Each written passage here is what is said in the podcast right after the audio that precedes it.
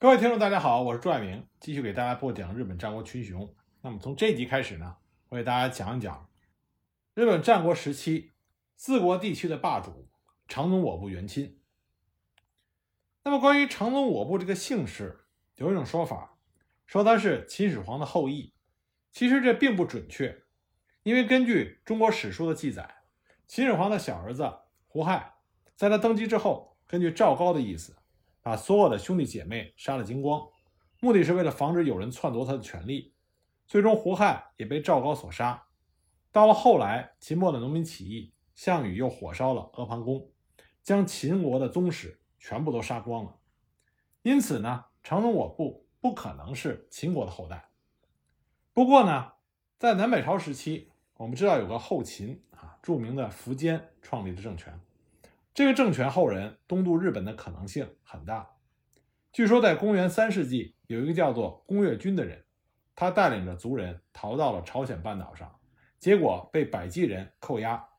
日本天皇知道之后，就亲自到百济将他们接到日本生活。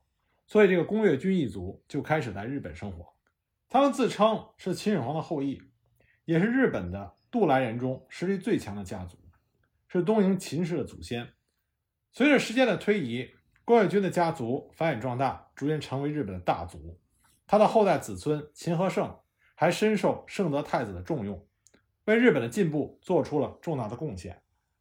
多恩秦氏此后散居在日本，发展衍生出多个家族。几百年后，秦和胜的第二十六世孙秦能俊移居到日本四国岛的长冈郡宗我部乡，正式定苗字为宗我部。元平之战爆发之后，宗我部家支持袁氏立了大功，领地也从长冈郡宗我部义乡增加为长冈和香美两个郡。那么移居到香美郡的宗我部家族就改苗字为香宗我部，留在长冈郡的宗我部家族就成为了长宗我部。那么长宗我部元亲就是长宗我部家的家主。长宗我部元亲出生于公元一五三九年。小名叫弥三郎，他的父亲是长宗我部国亲。那么长宗我部元亲小的时候体质瘦弱，面色苍白，私下里被称之为肌弱子啊。什么叫肌弱子呢？就是说他像女孩一样。那么他的父亲长宗我部国亲也一直为长宗我部元亲的懦弱而烦恼。公元一五六零年，就是在长宗我部元亲二十二岁的时候。他与他的弟弟长宗我部亲真一起参加了长滨河战，这是长宗我部元亲的出阵。相对于战国武将，一般都是在十五六岁的时候出阵，长宗我部元亲的出阵是晚了一些。在作战之前，尚不知道如何用长枪突进的长宗我部元亲，就向家臣秦圈四、秦维请教。那么秦维就告诉他，只要把目光和枪尖。连成一条直线，然后不怕死的向前冲就可以了。那么长滨河战中，长宗我部元亲就按照秦维告诉他的，拿着枪勇猛的向前冲，结果受到了表扬，也没人再喊他肌弱子了。同年，他的父亲长宗我部国亲去世，就这样，长宗我部元亲成为了长宗我部家第二十一代家主。那么元亲继承了家业之后。他并没有放慢对本山氏的攻击。长平河战中，长宗我部家夺取了浦户湾的沿岸，那元亲就开始攻击以招仓城为中心的土佐中部本山氏的领地。公元一五六零年下半年，元亲先攻陷了朝江城，接着兵进国泽、大高坂，紧接着又拿下了秦泉寺和九万两城。至此。高知平野西北面山间地带南部的尽数归于长宗我部家的旗下。元亲对于新占领地进行了重新分配，将秦泉寺城和九万城这两个战略要地交给了自己手下的重臣中岛大和和九五亲直。次年，也就是公元一五六一年，长宗我部元亲继续对本山家作战，拿下了本山家的显城高森。和重要据点神田城、十里城，也是在这一时期，长宗我部元亲开始自称为宫内少府。公元一五六二年九月十六日，长宗我部元亲率领三千多的人马攻击本山市的居城招仓城。这一战也是本山市和长宗我部氏赌上家业兴亡和土佐支配权的决战。那元亲先是由于本山家有名的猛将，也是本山家家主本山茂臣的儿子本山亲茂的奋战，结果长宗我部军被击破，长宗我部元亲只好率军败退回神田城。那本山军乘胜追来，又被长宗我部军苦战击退。九月十八日，元亲重整旗鼓，从神田城出击，进逼招仓城。本山家出城迎击，双方在招仓城以东的鸭部相遇，双方激战了一天。那么战后呢？长宗我部元亲退回到冈峰。虽然这场苦战没有分出胜负，但是本山家大批的知名武士战死，精英凋零，元气大伤，而留下来的豪族。原本就是观望犹疑，结果被长宗我部元亲一番的收买，纷纷放弃本山家离开。本山茂臣一看守不住招仓城，只好烧城而走，退回到老根据地本山城。这个时候，本山家不仅受到长宗我部家的攻击和蚕食，那么土佐西面的一条家也开始与长宗我部家联手。本来一条家是希望土佐国内和平的。但是在家主教坊死去，一条坚定接任家主之后，一条家与本山家的关系就逐渐恶化了。在这种形势下，本山茂臣对一条家就发动了攻势。一条坚定自己无法收复失地，所以就想和长宗我部元亲联手。他派出使者请求元亲进军高冈郡，帮助夺回之前被本山家夺去的莲池城。元亲出自利用一条家在军事和政治上两方面压制本山氏的考虑，就同意了这件事情。此后，元亲出兵高冈，而一条坚定也派出了三千军马协助，就夺回了莲池城。那么，在本山茂臣从招仓城撤退的同时，把守红冈吉良丰城的本山军也弃城撤退。长宗我部元亲就命令他的弟弟长宗我部亲真。担任了吉良丰城的城主，并且继承了名门吉良氏，改名为吉良亲真。这样，元亲就完全控制了仁殿川以东整个土佐的中部。那么，眼看着本山家领土被不断的蚕食，而属下的武将也离心离德，绝望之下，本山家的部将中岛新介就提出了决死突击冈丰城的提案。公元一五六三年五月五日。本山家的一批家臣开始攻击长宗我部家的领地，先是在一宫地方放火，结果大火将土佐神社给烧毁了。另一方面，本山家的势力开始想侵入秦泉寺里，结果被秦泉寺城的长宗我部家的守将击退，本山家开始了总退却。此时的本山家已经只剩下本山城周围的土佐北部的一块领地了，但是本山城。是本山市数百年根基所在，又处在天险之处，不是轻易可以撼动的。长宗我部元亲的部下森氏一门，原来是以本山城以西的森城为居城的，领有土佐郡森乡的豪族，后来被本山家夺去了领地，家主侥幸逃出，投奔了长宗我部家。那么长宗我部元亲就以恢复旧领为条件，命令森氏一门。联络原先的旧部，扰乱本山市的领地。本山茂臣一看领内不安定，就在公元一五六四年四月七日，从本山城迁移到更北面的瓜生野。元亲乘势进军，开始不断攻击本山家最后的据点。就在这个时候，本山茂臣病死，他的儿子亲茂继位。本山亲茂在瓜生野的谷口设置要塞，让重臣驻守。公元一五六八年冬，长宗我部军又一次攻打瓜生野，本山家最后的屏障被攻破，无力再战。本山亲茂只好向元亲提出降服的请求，而亲茂的母亲正是早年嫁给茂臣的长宗我部元亲的姐姐。元亲念在亲情，就允许了自己的外甥亲茂的降服请求。亲茂的母亲亲茂本人和他的二儿子、三儿子，还有两个女儿被送往了刚峰城。亲茂和他的母亲被安置在刚峰城下居住，他的二儿子被派到了吉良亲真那里，三儿子被过继给了元亲重要的家臣西河氏。就这样，长宗我部家累世的仇敌，统一土佐国最大的阻碍本身家，作为一个豪族已经不复存在了。长宗我部家完全占有了土佐中部的长冈、香美、土佐、武川四郡。那么下面他们的对手就会是东面的安艺氏和西面的一条氏。制霸土佐国东部的安艺氏，据说是苏我赤兄的后代。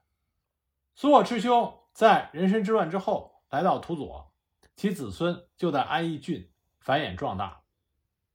一山不容二虎，那么长宗我部家的扩张。也使得安艺国虎寝食不安，也许是因为安艺国虎的虎视眈眈，让长宗我部家觉得如鱼刺在喉。这个已经无从考证，但是两个势力的碰撞是不可避免的。首先是安艺氏所率的兵马攻入属于长宗我部氏的叶须地方，两方就以这个事情为导火索，大打出手。公元一五六三年，在长宗我部元亲。倾力攻打本山市的时候，他手下的大部分兵力都调往前线。那么安艺国虎趁机就联络了一条氏，在得到一条氏派出的三千援军之后，以三百多骑监视长宗我部家的东部前哨叶须城。那么安艺国虎自己亲自领军五千突袭刚峰城，他兵分两路，从东西两个方向上下夹击刚峰城，一时之间。长宗我部方的形势十分的危急，幸得当时叶须城主吉田重俊击溃了在城外监视的安艺部队，率军来援，反而与回军来救的长宗我部元亲对安艺氏的部队形成了夹击的态势。眼看着战局不利，战机已失，安艺国虎就率军退回了安艺。那么长宗我部元亲一不做二不休，就筹划复仇战。那一条坚定呢？生怕土佐国内再一次陷入战乱，所以就周旋于两家之间，作为中间人进行调停。在这种情况下，安艺氏和长宗我部氏偃旗息鼓，达成了和睦。在短暂的和平期间，长宗我部元亲在长滨的庆云寺建造了药师堂，并且修复了本山市烧毁的土佐神社。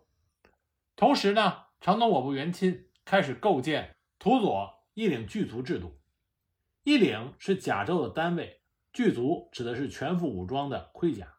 所谓义领具足，意思是说，拥有三厅以上土地的家庭，每户必须准备一副盔甲，平日务农，战时参战。这实际上是一种兵农合一的兵役制度，好处是可以用较少的成本来维持数量可观的农兵，缺点是军队缺乏职业化。无法抵御更高等级武装的打击。公元一五六九年四月上旬，承德我部元亲派出使者致信给安义国虎，希望他能到刚峰城来，两家消除先前结下的仇怨。安艺国虎认为，如果遵从长宗我部元亲前往刚峰城，这就等于是向长宗我部氏投降。他认为，凭借亲家一条氏的帮助，完全可以击败元亲。不过，他的重臣黑岩月前认为一条坚定不足以信赖，所以极力劝谏，希望安艺国虎能够接受长宗我部元亲伸出的橄榄枝。那么，国虎置若罔闻，将元亲派来的使者驱赶回去。就这样，安艺氏和长宗我部氏彻底的决裂。同年七月，长宗我部元亲率领七千大军从刚峰城出阵，然后兵分两路。一路向安艺城的后山进发，另一路则向滨守进击。安艺市方面集合了五千多人，在新庄、穴内两城附近的石流山与长宗我部的部队决战。结果元钦此战大破安义军，安义的败军纷纷的逃往新庄、穴内和安义城。长宗我部元钦随即就攻下了新庄和穴内两城，开始攻击安义市最后的据点安义城。这个时候，安义家的重臣横山吉义、纲林将坚专当一族小川、新左卫门等都倒向了长宗我部元亲。他们还充当向导，将长宗我部家的部队从安义城北山中的小道中引入。长宗我部元亲越过安义川，开始对安义城进行最后的攻击。战斗进行的非常激烈，一条的援军并没有像预料那样出现，而粮食也渐渐的用尽。安义家进行了二十四天的守城战，最后的败北不可避免。